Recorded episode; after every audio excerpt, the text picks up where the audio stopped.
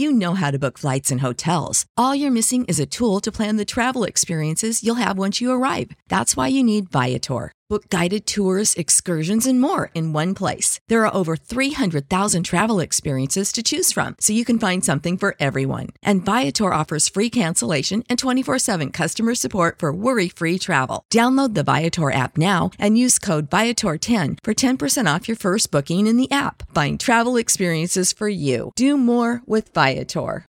When you need mealtime inspiration, it's worth shopping Kroger, where you'll find over 30,000 mouth-watering choices that excite your inner foodie. And no matter what tasty choice you make, you'll enjoy our everyday low prices, plus extra ways to save, like digital coupons worth over $600 each week. You can also save up to $1 off per gallon at the pump with fuel points. More savings and more inspiring flavors make shopping Kroger worth it every time. Kroger, fresh for everyone. Fuel restrictions apply. Revived Thoughts is a production of Revive Studios.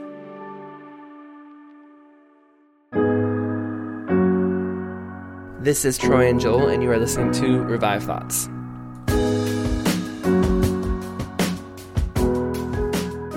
Whoever diligently reads this word and presses it upon his heart will find that his strong desire for transitory things will diminish as a greater desire for the heavenly things that God has promised grows within him.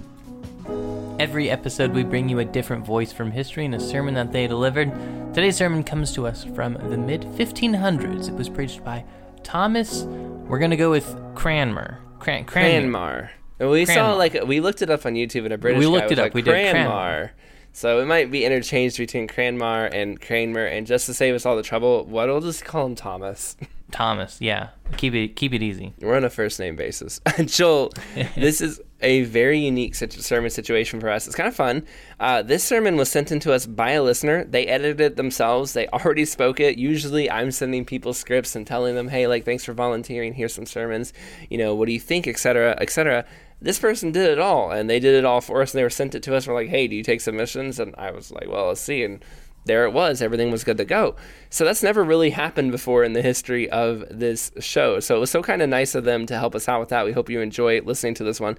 Uh, we do want to remind you, we've gotten new listeners coming in all the time. This sermon is 500 years old. The person who preached it was born in the year 1489. Uh, Christopher Columbus had not yet discovered America. So they are from a slightly different time. If there's parts of it that sound a little weird or sound a little off, just keep in mind that's what it is. I always encourage people to focus on how much we have in common with our faithful brothers and sisters from 500 years ago and not to focus too much on things that might be slightly different from back then. But it's really incredible. And what I think is really interesting is this sermon came uh, from Thomas Cranmer's, ah, I said his name, a book of homilies, which was meant to be shared with others and yet here this sermon was sent to us and was freely shared with us so look at that it's like his legacy is still continuing all these many years later where people are sharing the sermons for us Yeah, and just just from the start, and Thomas Cranmer lived a very full life. So we're not.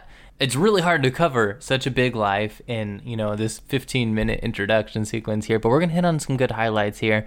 The the thing that is important to remember is that he's born in 1489 in England, right? So this is this is pre-Reformation. Luther nailed his 95 theses uh, in 1517.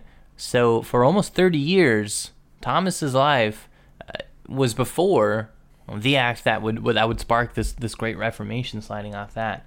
We do know that uh, he went to a Jesuit college for a few years after his father died, and it seemed to be primarily a, a way to uh, become financially stable. And we see this occasionally, right? The- Priests back in the day, they were, it was like a, a business, it was like an occupation, a viable thing to do that paid well, right? So people that, uh, you know, didn't really have necessarily any genuine faith would pursue life in the priesthood uh, just because it, the church would pay you pretty well and you can make a decent living off of it.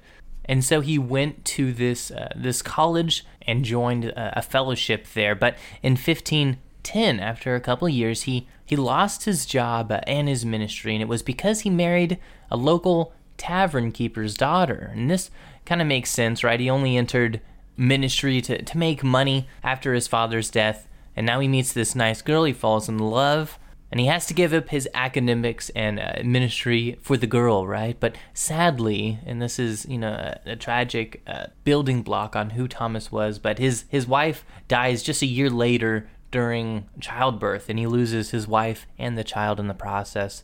Uh, and after some time, he goes back to the ministry and, and rejoins uh, the fellowship. Now, it's easy to read over historical fi- fact like that and kind of move on. Um, it's not really what he's remembered for, after all.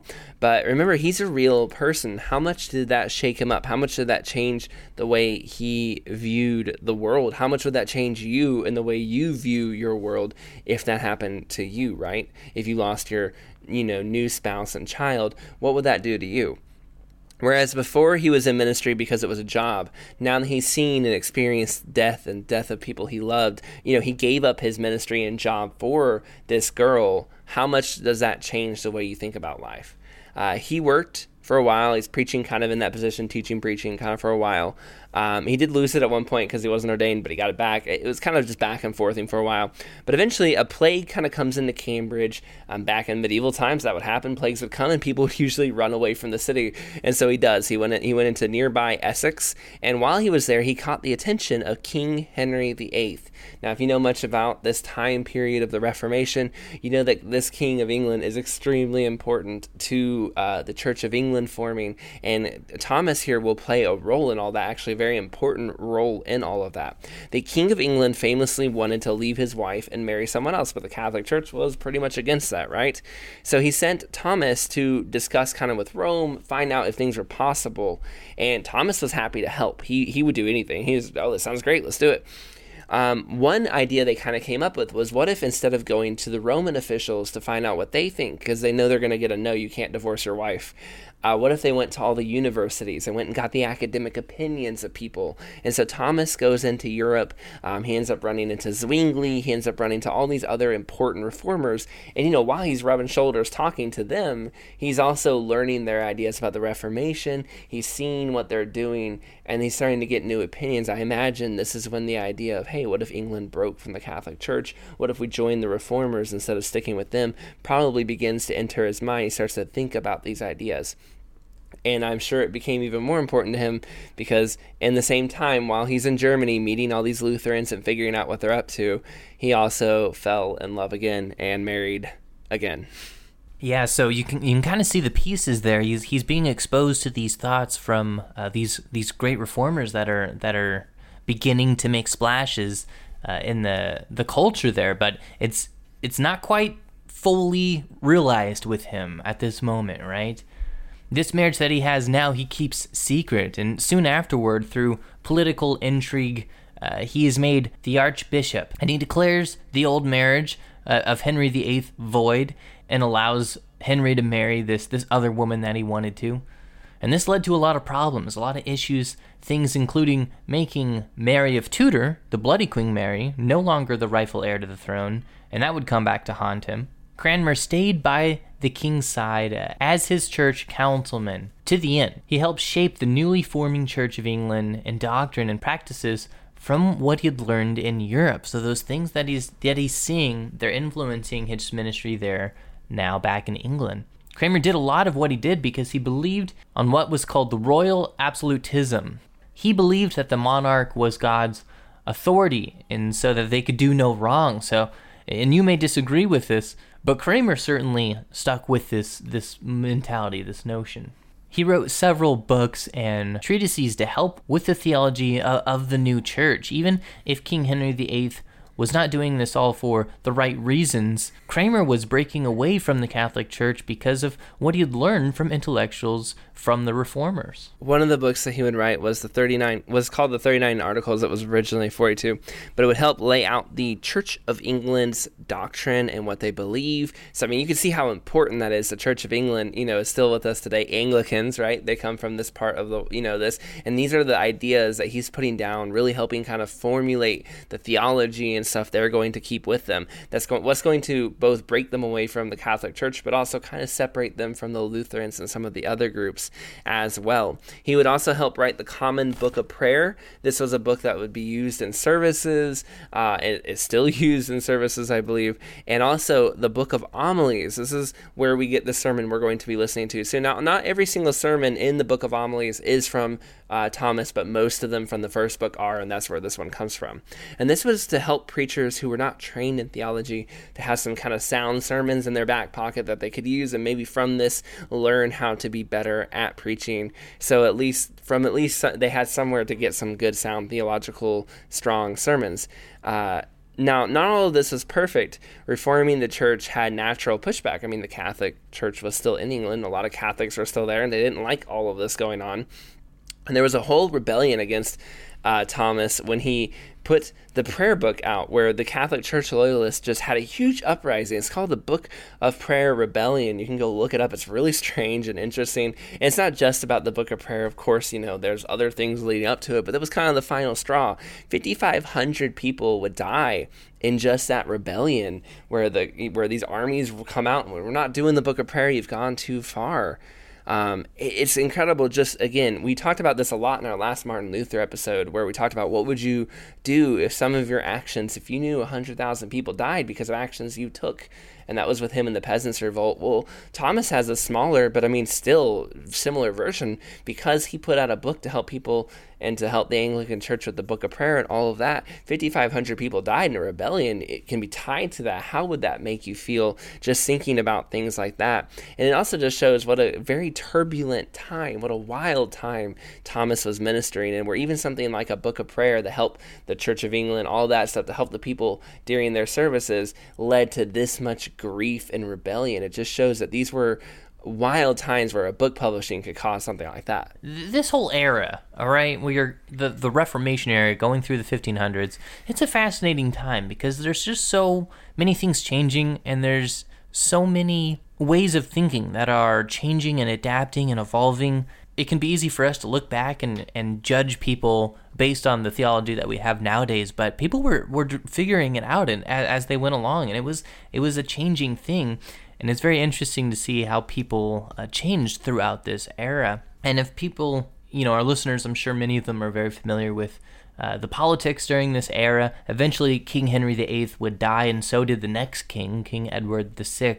Cranmer tried to get another woman, a woman named Lady Jane Grey, to be the new king, but instead, Bloody Mary. Queen Mary from before came back uh, and took the throne this was in 1553, and she was hardcore Catholic and uh, and very against uh, the Reformation that was happening. And when Cranmer was pushed uh, to to give his stance on Catholicism, he made a bold declaration against it, which got him put in jail in September of that year.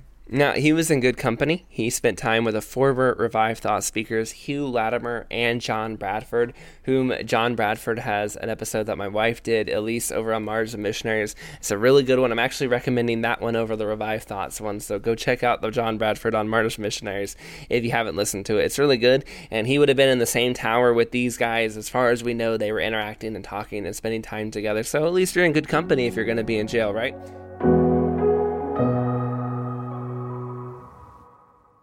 At Parker, our purpose is simple.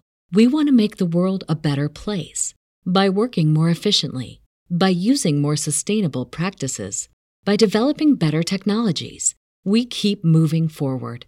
With each new idea, innovation, and partnership, we're one step closer to fulfilling our purpose every single day. To find out more, visit parker.com/purpose.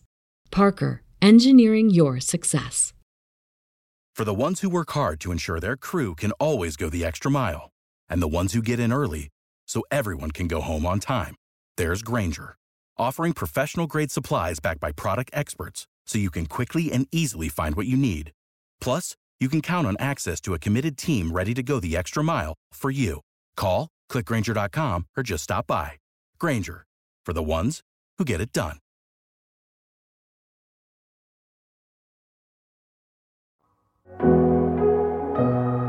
Now things get a little bit confusing here. Uh, he makes a few recantations, or basically says like, you know what, I give up some of my thoughts after he sees Latimer and another gentleman of the Reformation, Ridley, executed.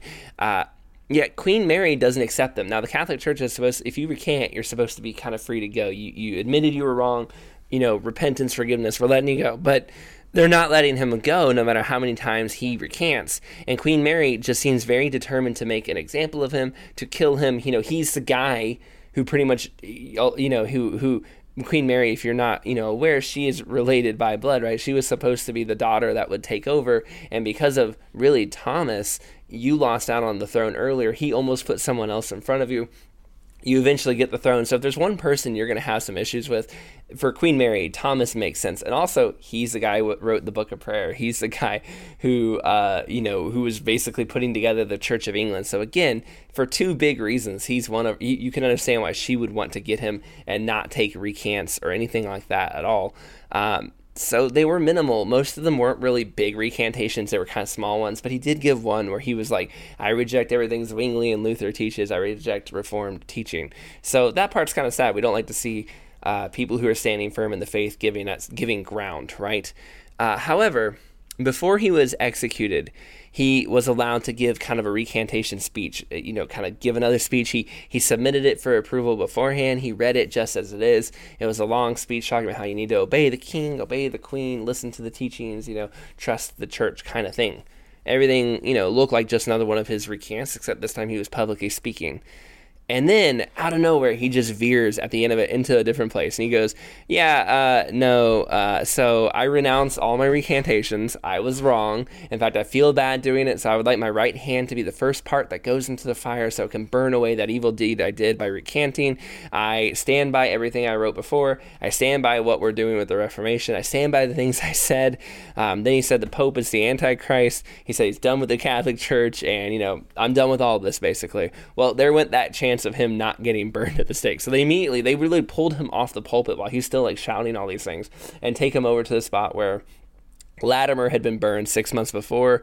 They tie him to the post and you know true to his word he stuck his hand into the fire his right hand into the hottest part of the flame as fast as he could to stick with what he said. And while they're burning him so it says so this is what was recorded his last words were lord jesus receive my spirit. And then looking up he says i see the heavens opening up and i see jesus at the right hand of god.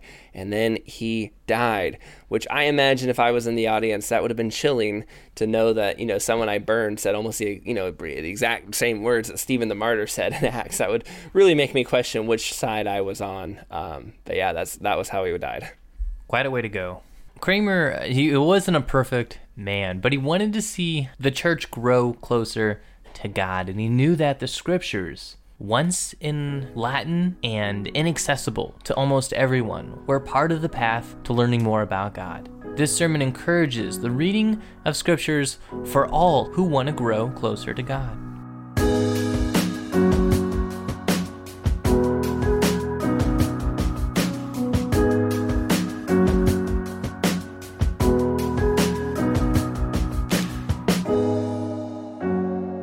For a Christian, there is nothing more necessary or profitable than knowing Holy Scripture, for it contains within it God's true word, presenting both God's glory and our duty. And there is no truth nor teaching necessary for our justification and eternal salvation except that which can be drawn from that deep fountain and well of truth. Therefore, if you desire to enter the right path to God, you must apply your mind to know Holy Scripture. Without it, you can neither sufficiently know God or His will, nor your calling and duty. As water refreshes the thirsty, and food nourishes the famished, the reading, hearing, meditating, and studying of Holy Scripture satisfies those that desire to know God or themselves. Those that are drowning in temporal lusts cannot stomach God's Word because they neither savor God nor live a godly life. Just like a person after becoming sick finds all food distasteful, those whose minds are sick with sin and love of the world find even the sweet word of God to be bitter to their taste. So don't listen to the corrupt judgment of those that are enslaved to their passions and don't care about anyone except their own carcass. But reverently hear and read Holy Scripture, which is the food of the soul. Don't run to the stinking puddles of human traditions devised by someone's imagination. Instead, diligently search for the well of life in the books of the Old and New Testament. There you will find your justification and salvation. For Holy Scripture tells us everything that we ought to do, avoid doing, believe, love, and expect to receive from God's hand. Within the books of Holy Scripture, we discover the Father, from whom, the Son, by whom, and the Holy Spirit, in whom, all things exist and are sustained. We learn that these three divine persons are one God and one being. We also learn to know ourselves and how despicable and in need of mercy we are. And we learn to know God, how good He is in Himself, and how He makes us and all of His creature and creation share in His goodness. We are instructed how to know God's will and desire for us. As the great scholar and preacher John Chrysostom said, Whatever is required for the salvation of man is fully contained in the Scripture of God. He that is ignorant may there learn and have knowledge. He that is hard hearted and an obstinate sinner shall there find eternal torments prepared by God's justice to make him afraid and soften his heart. He that is oppressed with misery in this world shall there find relief in the promises of eternal life to his great consolation and comfort. He that is wounded by the devil unto death shall find their medicine, whereby he may be restored again unto health. If it shall require to teach any truth, or reprove false doctrine, to rebuke any vice, to commend any virtue, to give good counsel, to comfort, or to exhort, or to do any other thing requisite for our salvation, all those things, says Chrysostom, we may learn in abundance from Scripture. There is, says Fulgentius, abundantly enough both for those grown to eat and children to nurse. There is whatever is proper for all ages and for all types and sorts of people. Therefore, the books of Holy Scripture should often fill our hands, our eyes, our ears, our mouths, and most of all, our hearts. For the Scripture of God is the heavenly food for our souls. Hearing and keeping it makes us blessed, and sanctifies us and makes us holy. It turns our souls to God. It is a lamp to my feet and a light to my path.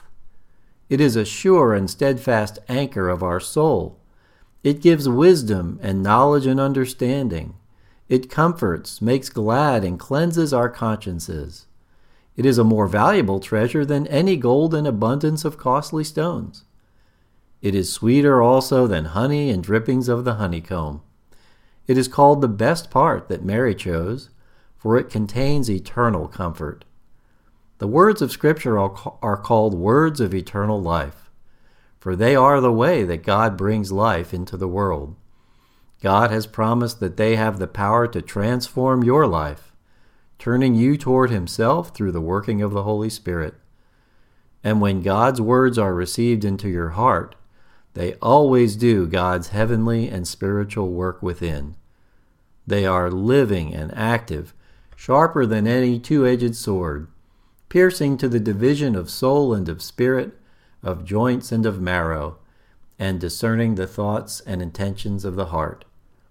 Christ calls the person who constructs their life on the solid foundation of God's Word a wise builder. By God's Word we will be judged, for Christ says that the Word that I have spoken will judge him on the last day. Christ promises that God loves and has favor on those that keep his words, and that the triune God will dwell within him. Whoever diligently reads this word and presses it upon his heart we'll find that his strong desire for transitory things will diminish as a greater desire for the heavenly things that God has promised grows within him. There is nothing in this world that strengthens faith and trust in God, preserves spiritual freedom and inner purity of heart, and also outward godly living and behavior, like continually reading and meditating on God's Word. By continually reading and diligently studying the Holy Scriptures, all these things become so deeply stamped and engraved upon the heart that they almost become second nature. The effect and strength of God's Word both illuminates the ignorant and sheds more light on those that faithfully and diligently read it. It comforts their hearts and encourages them to do what God has commanded. It teaches patience in adversity and humility in prosperity. It shows the honor due to God and the mercy and love due to our neighbor. It gives good counsel when we find ourselves in uncertain circumstances. It instructs us to look to Him for aid and help in all dangers because God is the only giver of victory in all battles and temptations from both our physical and spiritual enemies. But you do not receive the full benefit by only reading or saying the words. Rather, immersing yourself in Scripture leads to the most Holy Spirit inspired transformation of heart and life. You will become less and less proud, less angry, less greedy, and less desirous of empty worldly pleasures. You will also learn to daily forsake your old sin addicted life and increase in more and more virtue. In a nutshell, there is nothing that will keep your mind more focused on what is godly and drive away ungodliness than the continual reading or hearing of God's Word when it is joined with the desire to know and follow God's will. For without a clear aim, pure intent, and good mind, nothing is truly good in God's sight. And conversely, nothing obscures the beauty of Christ and the glory of God, nor causes more blindness and all kinds of selfishness than ignorance of God's Word. If we profess Christ, why aren't we ashamed of our ignorance of His teaching? Wouldn't a professing PhD in mathematics be ashamed if he were found out to be ignorant of algebra? And wouldn't it be incredibly shameful to be called a philosopher without having read the books of philosophy? Or to be called a lawyer, or an astronomer, or a physician, if you were ignorant in the books of law, astronomy, and medicine? How can anyone say that they profess Christ and his practices if they do not apply themselves to read and hear and therefore know the books about Christ and his teaching? Although other realms of knowledge are important, yet the study of God surpasses all other studies. If we love to read and hear human thoughts and discoveries more than his precious gospel, what excuse will we have at the last day when we stand before Christ? What will you say when it is revealed you found no time for what was most important, but rather spent your free time on other lesser pursuits? Therefore, we who profess God and believe and trust in Him must apply ourselves with the time we have to diligently hear and read His Word. But many who don't have any desire for God's Word often make two excuses for their behavior. Some excuse themselves from reading Scripture by saying that their ignorance will inevitably lead them to interpret it incorrectly. Others think that the Scripture is so difficult to understand that it can only be studied by scholars and theologians. To answer the first excuse, ignorance of God's Word is actually the cause of all error, as Christ himself affirmed to the Sadducees, saying, You are wrong because you know neither the Scriptures nor the power of God. How can you reject error if you are ignorant of truth? And how can you inform yourself if you won't read or hear the Word of God, which will give you knowledge? The person that now is most knowledgeable started as ignorant, but he didn't avoid reading because he didn't want to remain ignorant and by his ignorance remain in error. If you are afraid to learn the truth of God, which is of the utmost importance to you, because you think you are going to fall into error, you may as well just lay in bed all day to keep yourself from falling into a swamp, nor eat any food so you don't get sick from overeating, nor plant a garden, nor work in your job, nor use your goods, because you are afraid your plants will die, your work will be ineffective, and your goods destroyed. If that's your logic, it would be best for you to lie around and do nothing, and never move yourself to do anything beneficial, just in case something might happen to you that's bad. But if you are afraid that you may fall into error by reading Holy Scripture, let me show you how to read it without that danger. Read it humbly, with a meek and lowly heart, with your intention to glorify God and not yourself with the knowledge that you obtain. Always read it while continually praying to God that He direct your reading of Scripture to a beneficial effect. And don't pretend to know more about Scripture than you actually do. For as Augustine says, the knowledge of Holy Scripture is a great, large, and high palace, but the door is very low, so that the high and arrogant man cannot run in, but he must stoop low and humble himself in order to enter into it. Presumption and arrogance is the mother of all error, but humility doesn't need to fear error, for humility only searches to know the truth.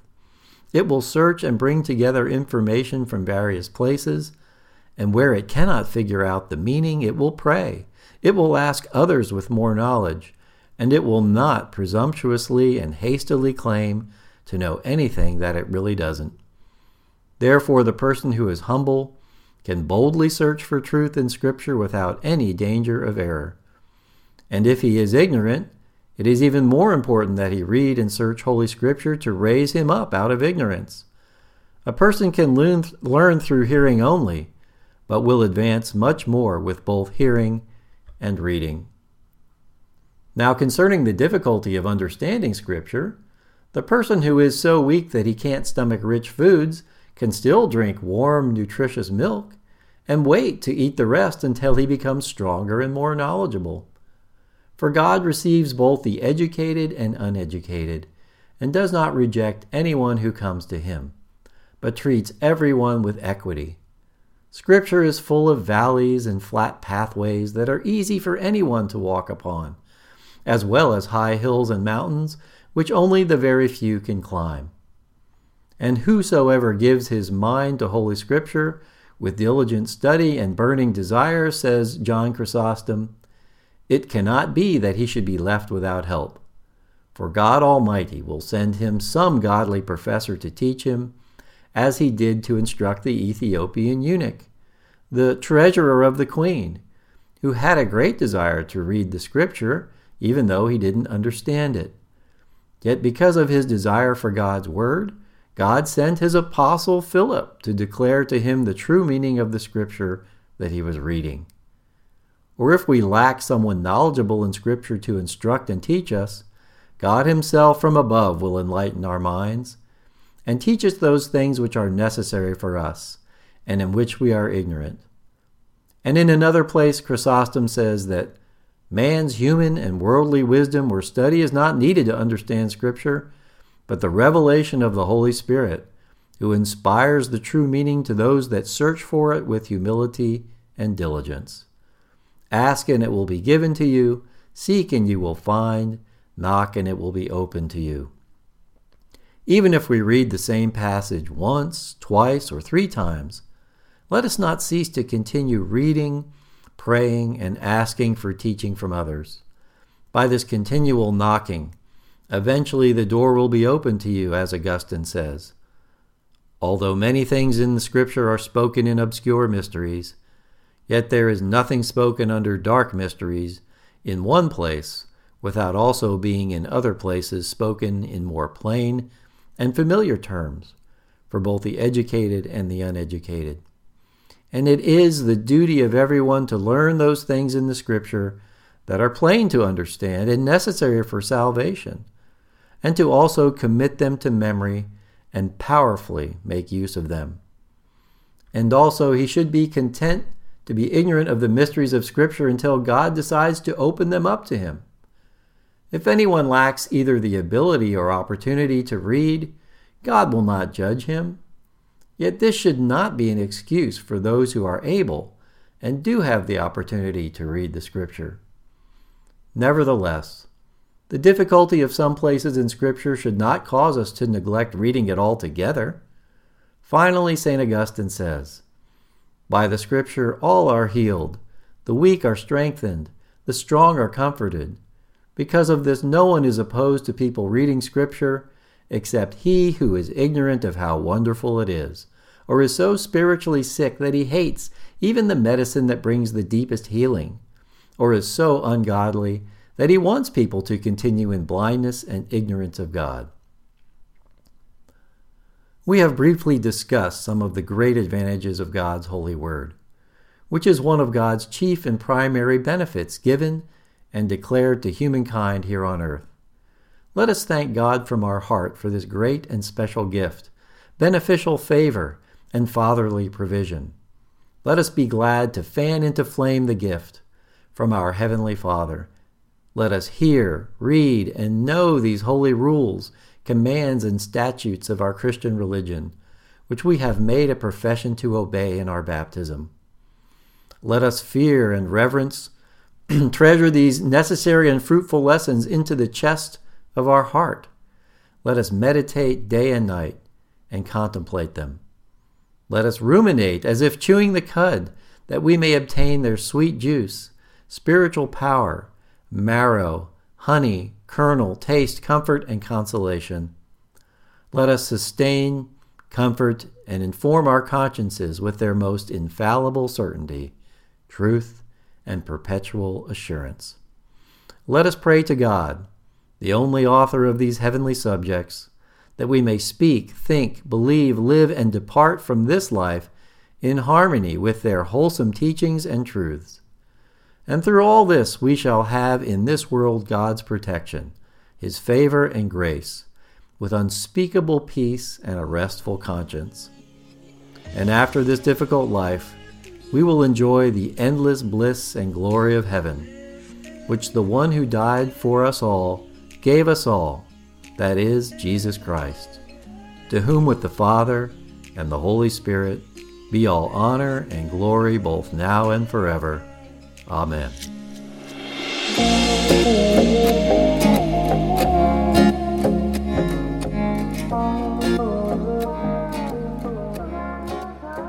Thank you for listening to today's episode of Revived Thoughts. Today's sermon was narrated by Jerrell Hein at Grace Lutheran Church. Special thanks to him and his son for helping us with this sermon. If you enjoyed this episode of Revived Thoughts and you want to keep up with us more, try to join us out there on social media. We're probably most active on Facebook and Twitter, although, and we'll see if I'm sticking to this, one of my New Year's resolution plans is to get better at Instagram. So you in the future who's listening to this will know if I managed to succeed at that or not. Uh, but yeah, check out both us there. We put up memes, we have fun, we put out announcements, special things, things that don't always fit in the episodes can go out there. So if you're on social media and you like to be a part of things going on, find us there, especially on uh, Facebook is probably where most of our like best announcements and stuff go because Twitter Twitter's just too short. It's too hard to do it. But follow us wherever you find us. Send us a message. We love hearing from you wherever you are, and share stuff with people you know so they can hear it too. So yeah, we would appreciate that. This is Troy and Joel, and you're listening to Revived Thoughts.